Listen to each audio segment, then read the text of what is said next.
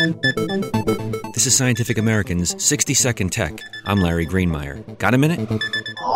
Facebook cares a lot about what its users say on its social network. By care, I mean they want data they can use to serve tailored ads to Facebook users. Now it looks like Facebook also cares a lot about what its users don't say. The company recently conducted a study to find out how often members censor themselves. They didn't read messages or log keystrokes. Instead, Facebook considered a post or comment self censored if it took more than 10 minutes to write and was at least 5 characters long. Turns out, of the 3.9 million members studied, 71% censored themselves. Other key findings posts are censored more frequently than comments, males are more likely to censor their posts, and people are more likely to censor themselves when they're not sure who's reading their message.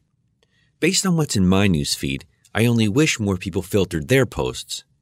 And if Facebook moves ahead with plans to include video ads that automatically start to play, it's going to get even more frustrating to find posts that are worth a read and response. Thanks for the minute. For Scientific American's 60 Second Tech, I'm Larry Greenemeier.